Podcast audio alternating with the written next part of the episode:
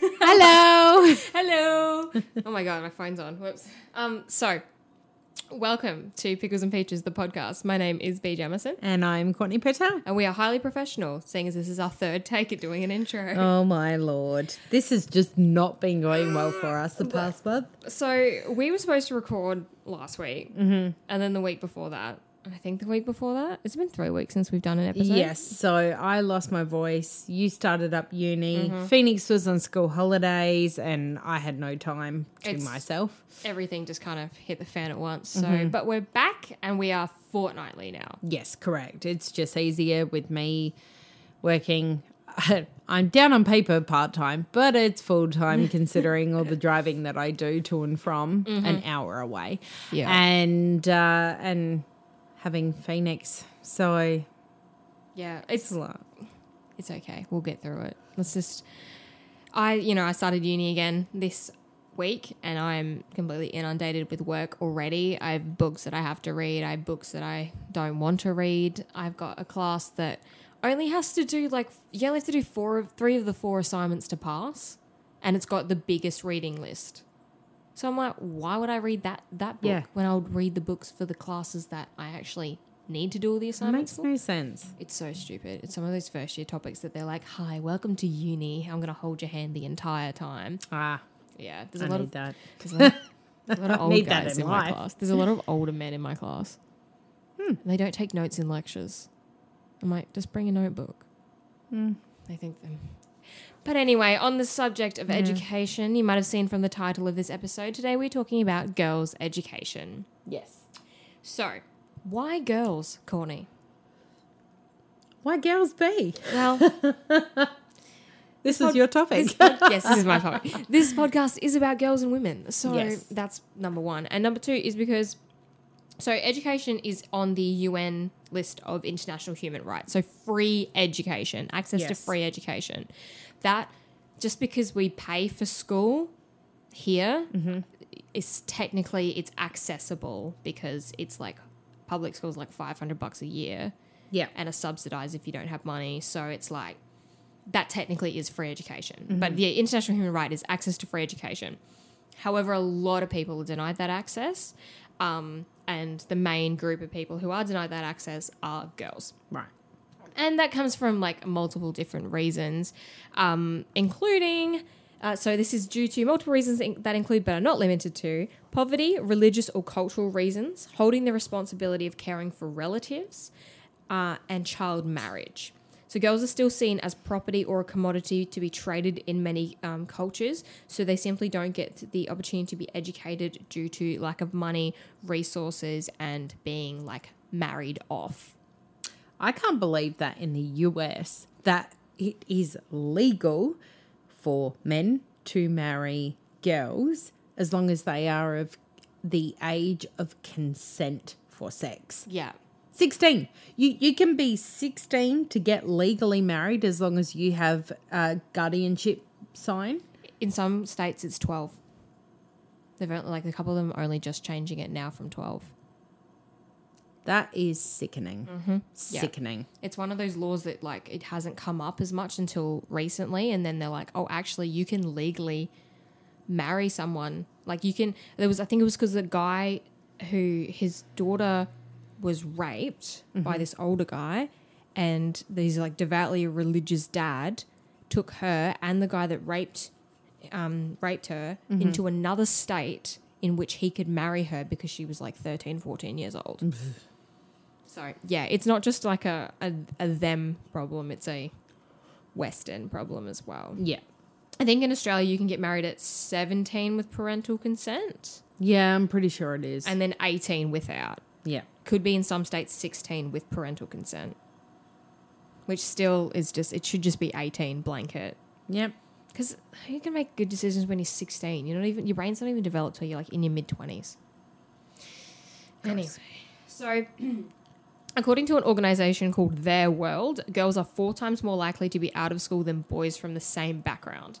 The poorest girls also have the least likelihood of completing primary school, and there are often legal, religious, and traditional practices that discriminate against girls having a chance to get an education.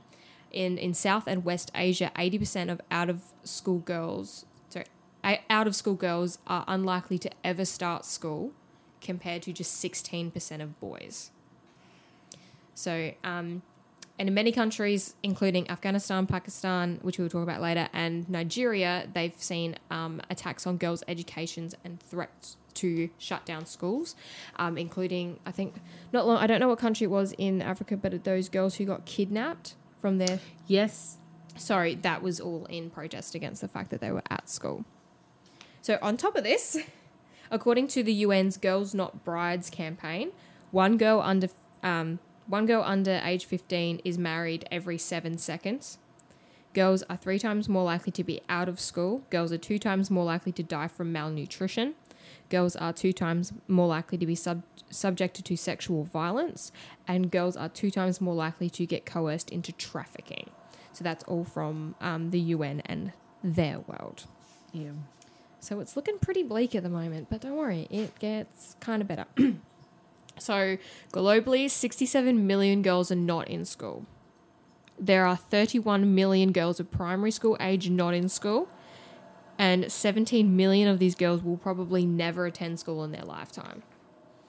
Um, And of the 20, sorry, 120 million young people between the ages of 15 and 24 who cannot read or write, 61% of them are women and there are 33 million fewer girls in than boys in primary school. And in 2012, there were 3,000 3,600 documented attacks on education, including violence, torture, and intimidation against children and teachers, resulting in the death or serious injuries, the shelling or bombing of schools, and the recruitment of school aged children by armed forces. But I've got good news. Oh yes. So, this is what happens when girls get educated. mm-hmm. Girls with eight years of education are four times less likely to marry as children. A girl with an extra year of education can earn 20% more as an adult, and women and girls also put 90% of their income back into their family and communities. Huh. So, it, when we educate girls and we educate women, Mm-hmm. we're actually educating a family and supporting an economy. And we know, like from an eco- like economic standpoint, that an educated society is a productive Yes. society. And even though that is that is capitalism in the way that it works, that is one of the benefits of it is that the more educated a society is, the more productive their economy is, and the more like they earn. Mm-hmm. And um, so yeah, when you educate a girl, you educate a family. And educated mothers are twice as likely to send their children to school Mm-hmm. because they see the value of it. Um, and also, the less, the more educated you are, the less children you have on on average. So Right. you see um, a lot of highly educated people would have like one or two children, Mm-hmm. um, and it's I don't know. I haven't looked up the like correlation between those two things, but it is a pretty direct one in the sense that the more educated you are, the less children you have. So, would you say, for instance, and this is going to be stereotyping in a very bad way, but it's the only thing that springs to mind. So, if you come from a derelict area, a lot of them, obviously, you know, product of your environment, they're on welfare, they're not, you know, really getting jobs and they're just getting knocked up, Yeah. essentially. So uh, proper sex, sex education also comes into it. Um, and yeah, it's the idea as well. Like if you can't see something, you can't be something. So if your grandma was a teen mum, your mum was a teen mum, you're more likely to be a teen mum. Yeah. Um, you know, if you are one of seven to 20 children, you're more likely to have multiple children because you start to see that. Obviously, there are exceptions to the rule, but the thing about the poverty cycle is that something needs to, it's like a wheel that keeps turning and still some, until someone shoves a stick in the spokes. Yeah. So that stick comes in the form of education, higher education, um, or an action that gets them out of the cycle. Yeah. Um, the problem is getting the resources to take that action. Right. So, like at the university that I go to, there's um, a program where they go to, I guess, disadvantaged primary schools and they just do projects with them or volunteer in a certain way for a few weeks. And it's not. It's not a direct recruiting for university, but it is a um, a way to show them and see someone in their community besides their teachers, because obviously their teachers went to university, but to see other people in their community who are educated Yep. or are getting an education and mm-hmm. like they can kind of see someone in there. Like my mum was the first person in her family to go to university. Oh wow. Yeah. So my both my mum and my grandma are nurses, but mm-hmm. back in the day you did nursing as like a trade Yep. in the hospitals. Mm-hmm. Um, so then they changed it obviously to go to university. My mum's the first person in my family um, to get, and that's both on my dad's side as well as my mum's side. She's the only person who has a university degree. Good on her. Yeah. So um, yeah, and obviously she has two children. Um, we were not planned, but we were wanted. That's what she always says. Um, so a child on top of like when we talk about motherhood, a child who is born to a mother who can read and write is fifty percent more likely to survive past the age of five. Wow. Yeah. So having a literate mother is infinitely like it's just there's so much benefit to educating women, even if that's not to the state of that they're going to be scientists or something Yeah. But just giving someone Just basic reading and writing sco- reading, skills. writing, you know, and the, also the community that comes with education. Mm-hmm. The like, I was talking to um, my partner the other day about when you go to university, you're more likely to become more left wing in your views Mm-hmm. because not because of the way that the university is planned out, Mm-hmm. but the thing is you are exposed to so many different people Yeah. and you get to know so many different views and types of people. Mm-hmm. And also, when stuff is based purely on science and what they can like prove. Yeah. So, even people who you might think like scientists, you're like, oh, they have views on this or that, but they're like they're evidence based opinions. Right. Yep. So, when like I was in a developmental psychology class um, yesterday, and they were talking about how girls and boys' brains are no different, uh, except for the way that they are. Um, like the brain is plastic, so it depends on their experiences as Yep. to why girls and boys lean a certain way. It has nothing to do with the way that their brain is actually made up. Whereas Oh, people wow. people would say, "Oh, that's a," you know, "Oh no, girls and boys are different." Yes. they are not until physically until puberty. They have the same muscle mass and they have the same brain structure. This is neurotypical kids, obviously, not kids with like Down syndrome or autism or other intellectual um, differences. Yeah. But you know, the neurotypical kids are very um, similar. It just the brain changes. So That surprises me though, because I've always been told. So, for instance, when a girl gets to the age of 13, that's where the puberty kicks in and, you know, they become a bit more hostile in their approach to certain things, withdrawn, etc. And you see so many kids, boys, who are from, let's say, the ages of four to about 11 and that's when their kind of brain changes in you know entering into the tem- temper tantrums um, becoming argumentative. Um, so it's kind of the girls are seen as more placid as they grow up. Um, that's just what i was always told yeah, Um from doctors and you know um, people who were talking about Phoenix. I mean, he's he's pretty good. I mean, temper tantrums come, but um, yeah, and I then when guys hit school, you see them sort of become a, mi- a bit more mellow and chilled. So yeah, It's um like so when I first did psychology like three years ago, they had a different opinion. Well, not a di- it wasn't a different opinion. It was a the theory was starting to get kind of formed. So they they were like, oh, we see that girls' brains mature quicker than boys' brains, um, but we don't know why that is. Yeah. Whereas in the last couple of years, the science has come through now that they're not actually maturing faster because they're boys or girls. Your genetics will play a part in your brain maturity, yes, but also your socializations. So girls are expected at an earlier age to do chores. Girls are expected to be more, you know, mature, Not to my be kid. smarter. you know, he didn't get out of that one. yeah. So's Phoenix. And you, and boys are like more likely to be told to calm down when they're crying, whereas girls are more likely to be comforted. Like there's, and that's not because of people intentionally pushing those things onto kids. Yes. But like, uh, there's a video in this documentary that we'll talk about in a bit where they dressed up a boy, baby in girls' clothes, and they dressed mm-hmm. up a girl, baby in boys' clothes. They gave them different names, and they put them with strangers in a room with toys. Right. And the strangers would pick up toys that they thought that that kid would want to play with. So the boy who was dressed up like a girl, he was reaching for this robot, and the volunteer was trying to get her, him, to play with the doll. Mm-hmm. And was like, no, no, come on, Sophia, play with this, like the soft toy.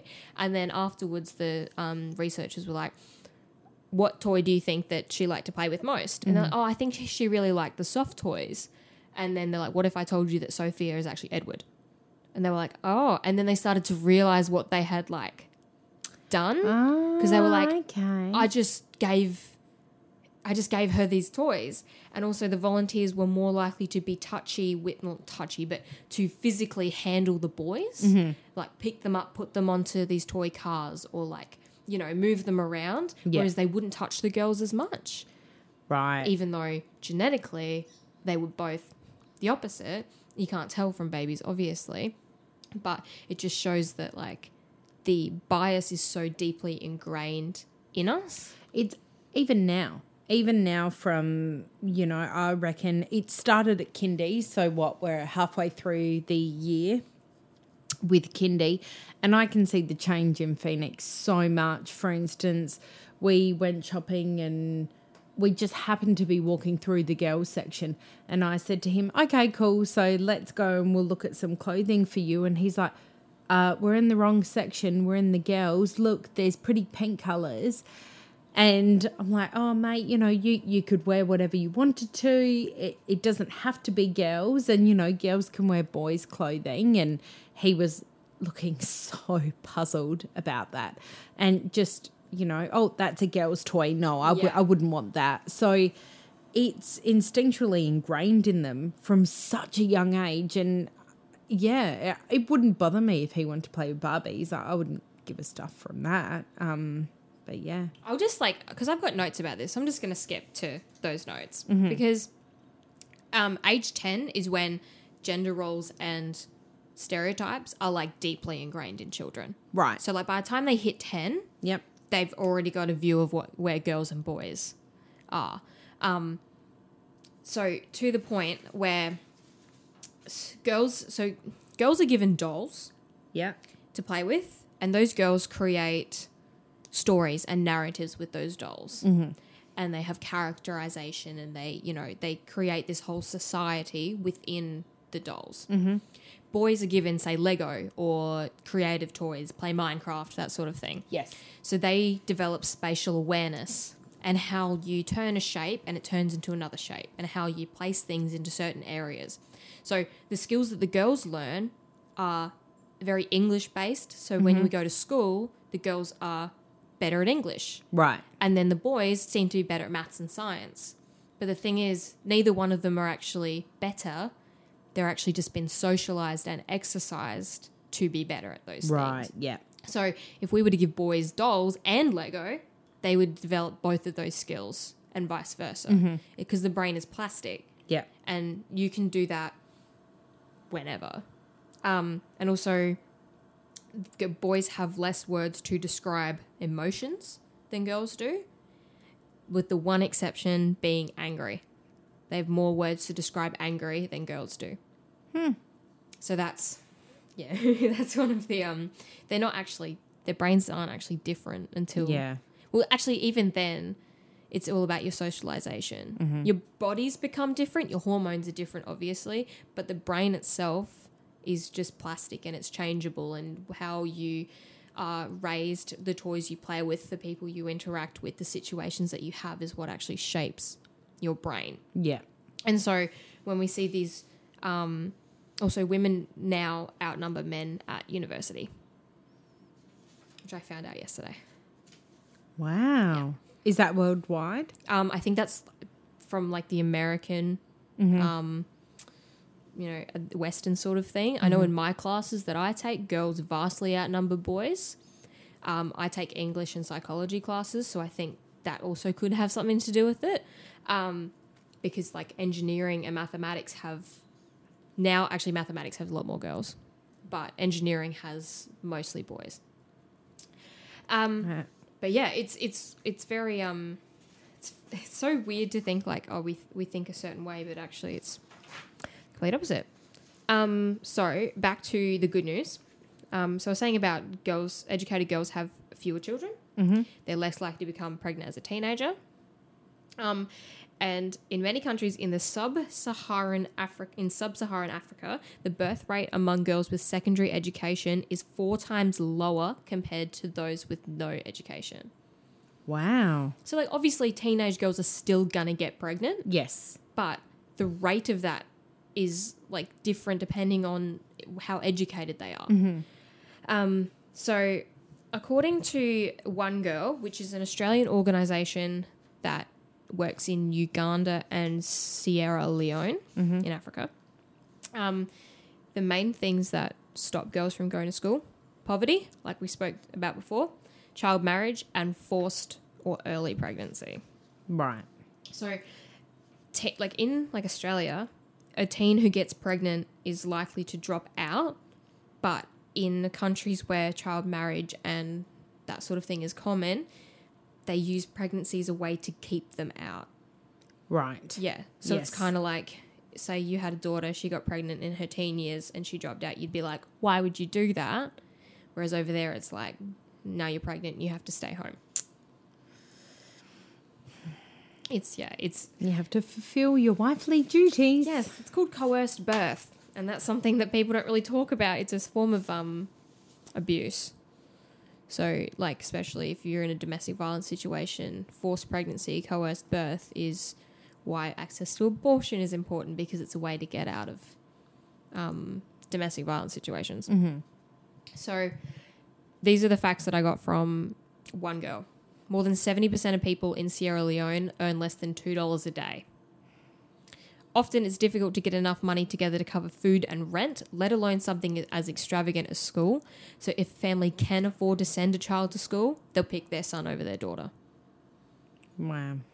Um, in Sierra Leone, nearly 40% of girls are married before they turn 18. Um, and it's a common myth that once a girl gets her period, she's ready to be a wife and mother. So once she bleed, she's ready to breed, is one of the sayings that I found. Um, and then the forced and early pregnancy. So teenage pregnancy is one of the most common reasons for girls dropping out of school. Um, when girls are married young, they have or have unprotected casual sex or are sexually assaulted, they often end up caring for a child instead of continuing their education. This also touches on the need for proper sex education, access to birth control and abortions, and su- support services for young expectant mothers. A lot of schools in America, you can take your baby to school, and they like you can take them into classes, or they have Yeah, I remember seeing something like I've seen it in movies Yeah. and that type of stuff, but I just just wasn't aware how true, how realistic it was. There's Yeah. some schools that have special units for um, teen mothers. Mm-hmm. So they have like a daycare on the s- school campus. That's amazing. And the schools are small, like the classes are smaller, Mm-hmm. and the mums can go and visit their kids and breastfeed and go and see them like during classes. That's or very during the day. cool. So yeah, that way at least you don't they don't miss out on the school Yeah. aspect. Um, so we talked last week about Malala. She popped up again in my. Well, we didn't. We spoke. We actually talked about this, and now we're recording it. Um, but Malala is my age, and she was one of the girls who was attacked by the Taliban. She was shot in the head. Um, and she kind of became like this massive representative of the need for girls' education.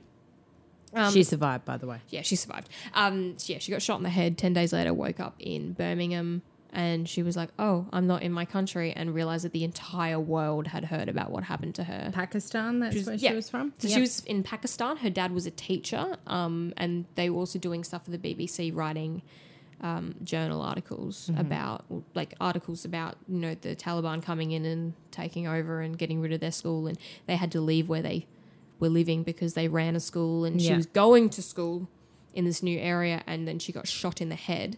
Um, this guy boarded on her bus, said, Who is Malala? She stood up and said, I am Malala. And then he put a gun and went boom, left side of her head. And then she woke up 10 days later. Um, it's just, she's just this incredible woman. And the other week she was in Quebec, and the Minister for Education said that she could teach in um, Quebec if she took her headscarf off. Ha! Imagine having the balls to say that to Malala.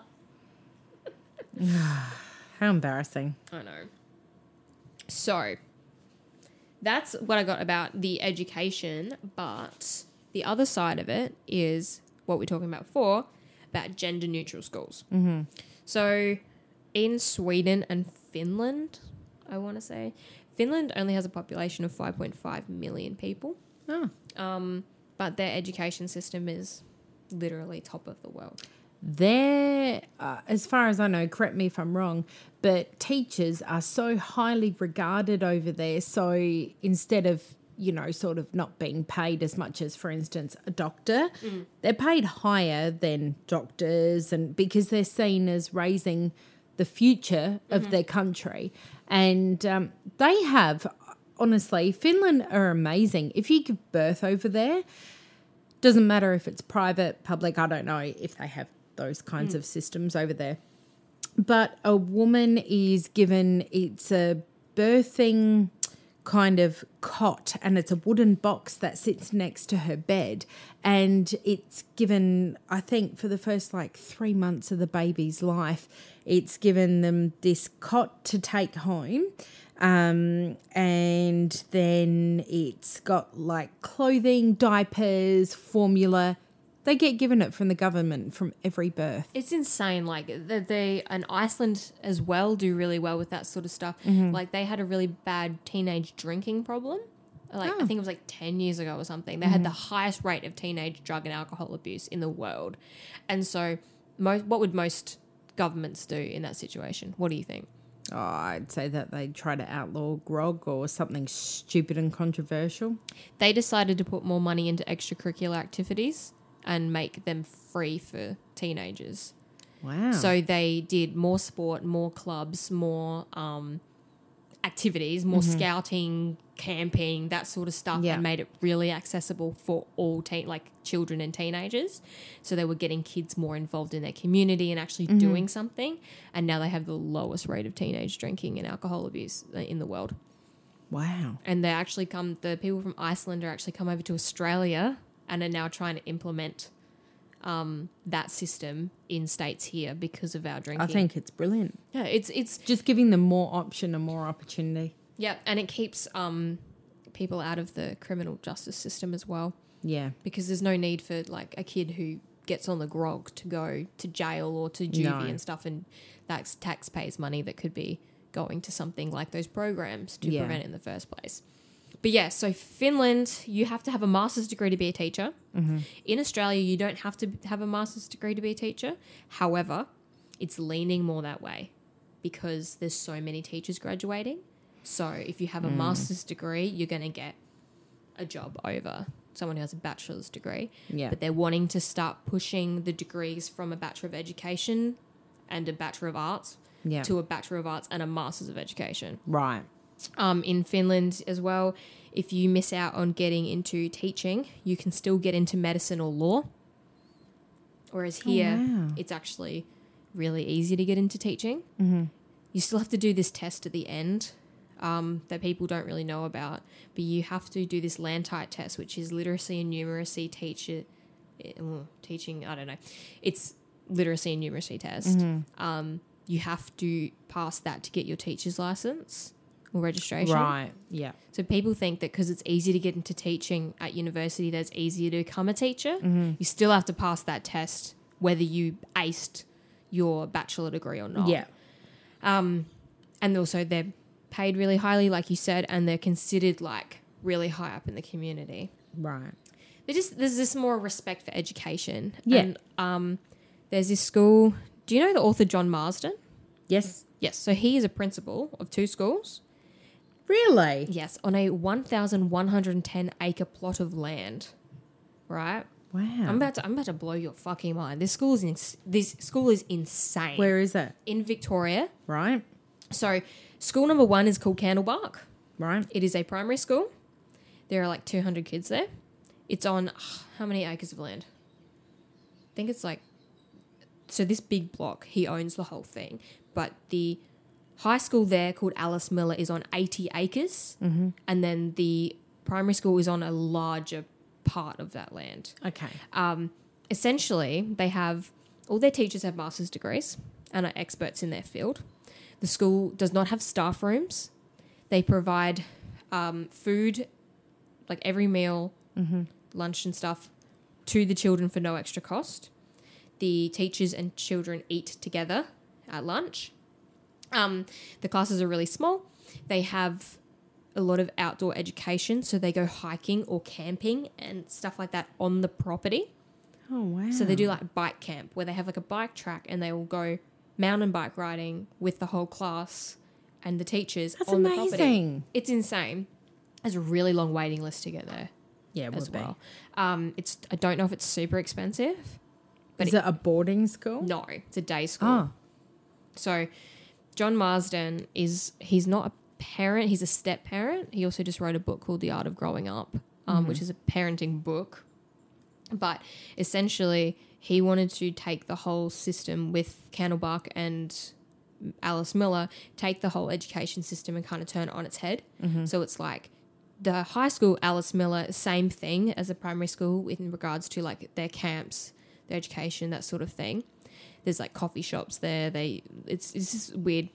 Yeah, it's they run the high school like it's a university Oh wow. because they're like you're going to go to uni anyway. It's completely different when you get to uni. So we're going to treat you like you're in uni. So they teachers you can meet up with them and you know discuss your results. You don't have to call them by last name if you don't want to or they don't want you to. Like there's no like set rules with that. They don't wear uniforms at either school. Um, they're very small, but the whole system is like it's not like a Steiner school. Mm-hmm. It's just more like outdoor bush Yeah. stuff. Nature based. Yeah, nature based. And then you got your maths and your science and all that sort of stuff. But every single person who works there is the top of their field or they are an expert in what they're doing. And so the love and the want, and they also value each topic at the same level. That sounds like a dream. It is like, is amazing when I'm looking at because I only found out about it last week. And I was like, holy shit, this is like, because Australia just don't do that. Well, uh, yesterday I had to go to one of three schools to go for a uh, what do you call it? Like a just a visit to see if I want to put Phoenix into the school for next year. Yeah. And uh, it is that one there. Mm-hmm. B and I live around the corner from each other, and, and I ain't telling you guys where he's potentially going. Sorry. Yes, I know that one over there. Mm-hmm. That one over there, primary school. Yes. Can you imagine that as the name of your school? oh yeah, yeah, yeah. Where, oh, where'd you go to school? Oh, that one over there. Huh? Eh? What? Um, and they've uh, knuckled it down to 22 students per class. That's good. And because it was a once upon a time a shopping centre, Yes. so they have a lot more flexibility. So when you walk in, imagine a food court and then all the shops that were surrounding the food court. So they're now made into the classrooms. The food court is this giant general hangout area um, where they perform different like artistic ventures. Uh, and um, they said that instead of having the children because when I went to primary school, it was if you were reception to, let's say, year three, you were down the bottom because it was a two story school. You were down the bottom, and then from four to seven was up the top. So you were all very separate. Yeah. Here, they have, let's say, three reception classes and they're amalgamated all differently all over the school. So you'll be next door to year seven class. So they're not trying to separate, mm-hmm. they're trying to, and they're making, they're seeing a difference in if the children have an issue. they're likely to go to an older student. They're not just sort of afraid of them, thinking, oh no, they're older, I can't talk to that person. And then vice versa, if the year sevens see a year one getting bullied, they're more likely to step in because they they share a building together. So yeah, they're fa- they're finding a huge difference. And I learnt yesterday, and it got me a bit sad because, oh, you know, it, it just wasn't the way that things were done for you and I. Um, that high school was going to start. Year seven. Yeah, I was blown away. See, in Queensland, they already do that. How are they finding it? Do you know? Well, it's because it's that age. So the whole idea was that they've done it literally forever. And Right. same thing, in, I think it's New South Wales as well. Like mm-hmm. literally, it's always been year seven. It's been in high school. But what they like found was that that little age in between, like at year seven, is like the crucial shifting. So in putting them in high school, they mature them slightly quicker because it's very crucial in that very like because you see those kids because some of those kids are not ready for high school Yeah. when they get there Yeah, and then when they get there at high school the teachers are like shell shock. yeah. yeah. so the idea is like to mi- to move it into high school they Mm. give them a bit more of a like a buffer Because I don't know. I mean, obviously, it would differ from um, ages. So, for instance, reception to going into high school. Um, because I was always told, I remember watching 60 Minutes a few years back, that you know how um, if people, parents have a choice where to either put their children into reception from a certain age mm-hmm. or if they've just missed the cusp of going in they can either do a midterm mm-hmm. intake or they can wait and they found um, the results of the parents who waited for the children to go in they were more likely to succeed um, in their schooling. Uh, they were able to concentrate at a higher rate as to those who were put in earlier. Um, there was a huge benefit to it. So I wonder, you know, if it's kind of the same thing with high yeah school. i think for sure because like uh, those kids that like i've worked with and it's actually a side i will sidetrack and then return to my point. So there's this guy called sir ken robinson. Um, he is this he's an education expert. Um, and he pretty much talks about how the industrial model of schools so work school works like a factory so the most important thing in putting them into the year is their date of manufacture, which is the day that like their birthday. So when we put the kids into school mm-hmm. in an age, that does not limit like that does not sorry, that doesn't show all the different levels of maturity that each kid is in. So the issue is that we're pushing kids through at certain ages, expecting them to be at certain levels, but kids vastly differ between one at the bottom and one at the top. So, like, the idea is that, and they do this at Candlebark and at Alice Miller, mm-hmm. you have your year, but you should also have an academic year. So, you are shown, not tested as in standardized tested, but, you know, if you are above your class in maths, you shouldn't just be moved into the bigger maths class yeah. there should be a maths class for that academic age. So kids in year 12, kids in year 8, kids in year 7, blah, blah, blah, who are all at the same academic age are in a class together. That is not a bad idea. So, and my mum's high school did, their homerooms were every year. Mm-hmm. So they, they picked kids from certain years. And so when she was in year 8, she had year 12 in her homeroom. Oh, wow. So they had people to talk to who were older, like you said before about that. yeah. that thing. Um, so that whole idea of like, yes, obviously we need to have a, an age group, you know, because we don't want to push kids in too high. But the other thing is they learn how to communicate with people who are of different ages. Yeah. Um, and that thing about keeping kids back is called redshirting, which I found the other day. I don't know why. I didn't read in too much. Weird. But yeah, they so with Sir Ken Robinson talking about that, it's the whole thing about the age um, and pushing them in at the right time. And a lot of like Scandinavian countries don't start kids until they're seven. Right. So they do like um, preschool, kindy stuff, which is play based learning until they're seven and then they go into school. Right. which here we're already putting them in NAPLAN at, at seven. Yeah. So, like, that's the difference between a lot of these schools as well. Mm-hmm. But I think that the year seven thing is a good idea. Yeah, definitely. And it also gives a lot more jobs for teachers. Yes, that is for sure. There's a massive blast at the moment because so we have two years until the whole state has to have year seven in their high schools. Oh, okay. So, but a lot of schools are already doing it next year. Mm-hmm. So they're already hiring all their new teachers. Yeah. So, like at the moment, there's this massive influx of jobs for high school teachers um, because a lot of high school teachers end up teaching at primary school. Right. So it's and a lot of primary school teachers end up teaching at OSH, Yep. which is not teaching. No. You know, it, that's what you do when you're studying to be Yeah. a teacher.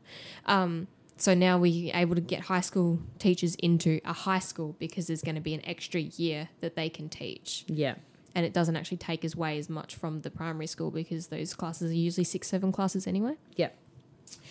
But yeah, so that's um, that's pretty much all I've got about the gender neutral schools as well. Um, there's that documentary on YouTube that I've sent to Courtney, but Mm-hmm. I can't rem- remember. It was just pretty much gender neutral schools, and then it's like, Yes. are girls and boys different? Can boys and girls be treated the same? Yeah. sort of thing. And then kind of doing experiments and seeing how it goes. And Yeah, it's very basic. Like it's not Yeah. like when you say gender neutral, it's very loaded. Yes. People think that you're like taking away their gender identity, but really what they did was they got the teacher to stop ca- calling the girls love and the boys mate, and you know put up things like girls are strong, boys are strong, girls are sensitive, boys are sensitive on the mm-hmm. walls.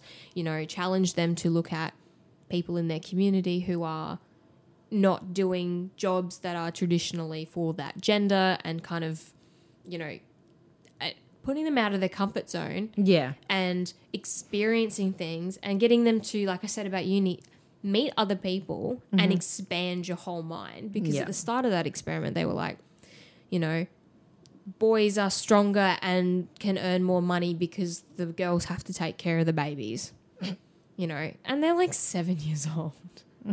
so that is, um, that's pretty much it. I think we're. Yeah.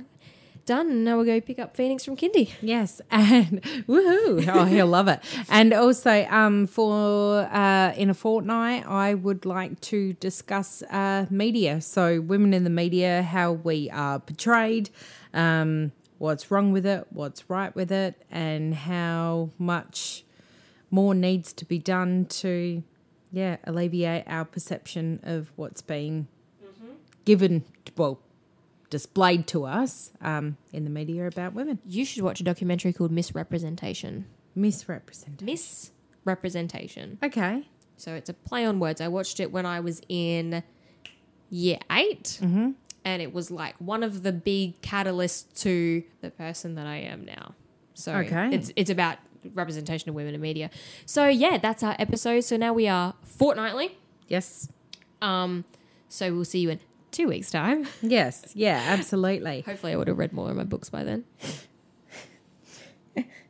Seventeen books. I don't envy you, I have to say. I'm sorry. They're all like Jane Eyre, and like Oh, God. even though that is like a f- that technically is a feminist book, Yeah. but it's very long. It's very small text Yeah. because I was like, oh, it's fine, and then I got it. I was like, oh shit. so anyway, thank you for listening. Follow, Yes. follow us on Instagram at Pickles and Peaches Pod. Um, email us at pickles and peaches pod at gmail.com. Yeah, please, because um, got a few ideas brewing um, for the podcast, and until I'm able to sort of get that in motion, um, yeah, no big announcements, but um, yeah, just got a few ideas. We got a few things up our sleeves. You'll Oh, see. You'll see once we get our time. Very organised ladies. It was extremely organized. Can't you tell by the way we've recorded for the first time in a month? yeah, exactly. All right. See you guys. Bye. Right, Bye.